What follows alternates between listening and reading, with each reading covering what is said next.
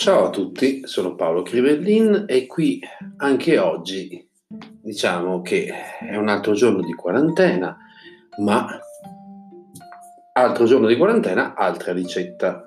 E allora adesso dopo nello scorso episodio eh, vi abbiamo spiegato come preparare un bel fagiano al forno. Spero vi sia piaciuto, è una ricetta eh, anche molto facile da eseguire e e sorprenderà un po' tutti perché il fagiano è una carne nutriente, digeribile, gustosa.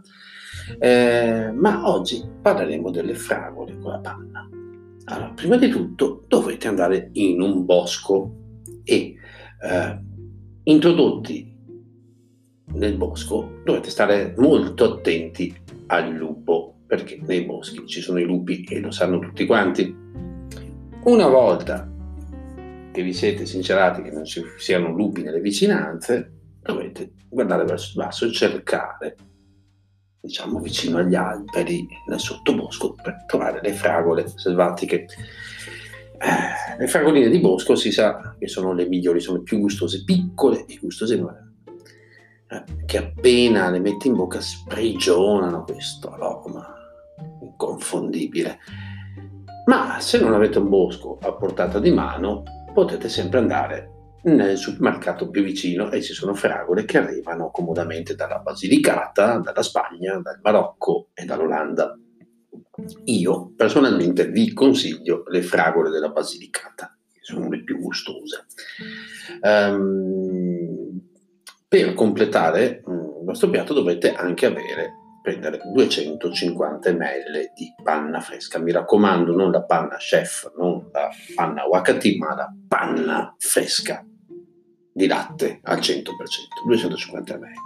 Dovrete avere una frusta elettrica oppure anche una frusta manuale se siete particolarmente virtuosi. Eh, tagliate quindi le fragole a piccoli pezzi, mondatele, lavatele, togliete la, la parte del picciolo verde erboso, tagliatele in quattro, ehm, che sarà più facile mangiare. Dopodiché, con la panna l'avete messa in frigo a raffreddare un po', aggiungete un cucchiaio di zucchero abbondante e con la frusta poi eh, lavorate la panna finché prende la consistenza desiderata.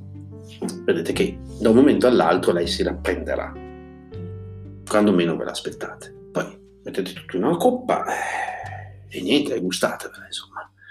Arrivederci a tutti quanti ed era solo una prova per sentire se il lavalier fa il suo lavoro.